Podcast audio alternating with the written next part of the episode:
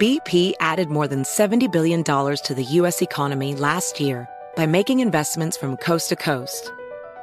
Investments like building charging hubs for fleets of electric buses in California and starting up new infrastructure in the Gulf of Mexico. It's and, not or. See what doing both means for energy nationwide at bp.com slash investing in America.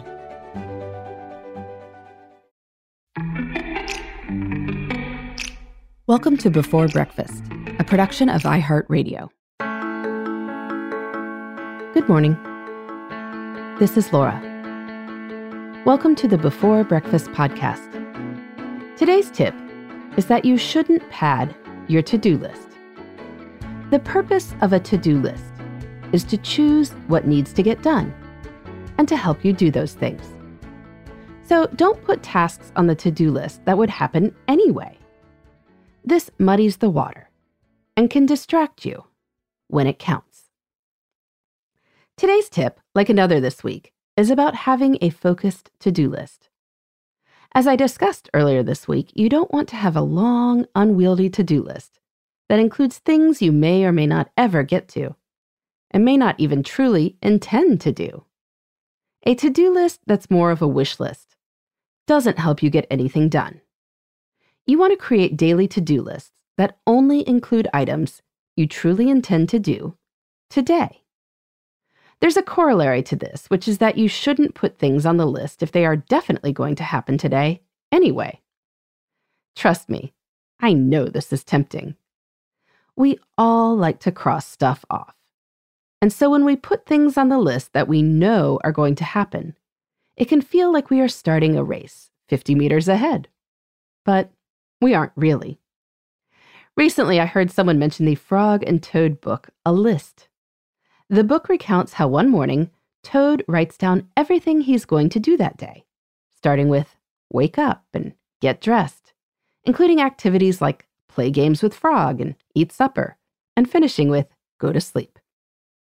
Toad works his way through the day in the list, and he crosses off each activity as he completes it. There's some humor when Toad's list blows away and he hesitates to chase it, because doing so isn't on the list. The day and the story are complete when night falls and Toad crosses go to sleep from his list, and then does just that. It's a delightful little story, but not exactly a model for increasing your productivity. You are most likely going to get dressed and eat meals and go to bed, whether those things are on a to do list or not. And well, yes, I know you probably aren't going to list those things. I imagine there are other things you might be tempted to list, but are, in fact, deeply ingrained habits. If it is your responsibility to pick up your kids at school, I am guessing you do it at the right time, whether it's on the list or not. If you always check your email, and really, who doesn't? That doesn't have to be a specific item on your to do list either. This is important because when I've told people to create very short daily to do lists. We're talking five items, maybe less. People often point out that they have way more than five responsibilities per day. Well, great. So do I. We all probably answer five emails every 10 minutes. But if every Tuesday involves a staff meeting at 10 a.m., and today is Tuesday, and you always go, and you generally do the same thing, then you probably don't need to list this as one of your handful of to dos. Now, if there's something new involved and you plan to do extra preparation as a daily priority, by all means, put that on the list. But attending something you always attend, or cooking a meal you always cook, or giving your kids a bath at night, those are just part of the day's landscape. It does feel fun to cross things off. But the problem of putting all this extraneous stuff there is that then the to do list can feel long, when in reality, there are only a few truly important extra items on it. It's possible you might miss the things you intend to do because they are buried among the things you are already going to do. And we can also fall prey to the temptation to thinking we've done a lot when we've crossed a lot of things off. When none of those things were the important but not urgent things we assigned ourselves to move forward. Crossing nine of 12 things off a list Sounds great. But if the three you didn't do were the ones that would have made a difference for your big goals, well, that is not a great outcome. So don't distract yourself. Instead, make your to do list simple and focused. Include what it's important for you to do that day and that you might not do if you didn't write it down and commit to it. When there are fewer items on your to do list, each one carries more weight. You are less likely to overlook an item or justify not doing it when there aren't two dozen other tasks obscuring its importance.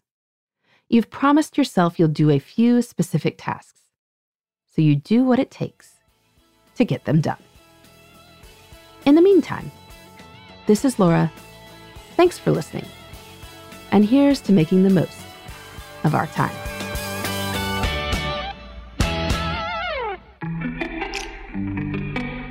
Hey, everybody. I'd love to hear from you. You can send me your tips, your questions, or anything else. Just connect with me on Twitter, Facebook, and Instagram at Before Breakfast Pod. That's B E, the number four, then breakfast, P O D.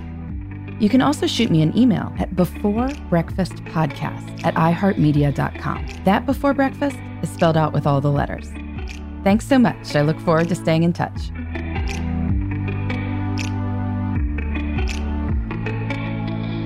Before Breakfast is a production of iHeartRadio. For more podcasts from iHeartRadio, visit the iHeartRadio app, Apple Podcasts, or wherever you listen to your favorite shows.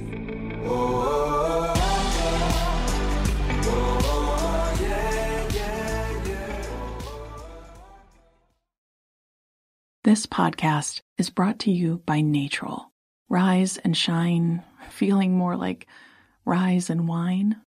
Get your sleep together with Natrol melatonin gummies and conquer your mornings so you can conquer your goals. Natrol melatonin helps reset your sleep cycle. They are made with clean ingredients and help you fall asleep faster, stay asleep longer, and wake up rested and ready to conquer the day. Shop now at natrol.com. This product helps with occasional sleeplessness. These statements have not been evaluated by the FDA. This product is not intended to diagnose, treat, cure, or prevent disease. Zigazoo has made me zigzag. What I mean by that is, I swore I would never let my kids on social media, but now I'm setting them loose on Zigazoo. Zigazoo is a space for kids to post videos they've created and to share them with other kids just like them. Videos that are moderated by actual people. And since there are no comments or messaging, you don't have to worry about social trolling. Zigazoo, the world's largest social network for kids. Download the Zigazoo app today.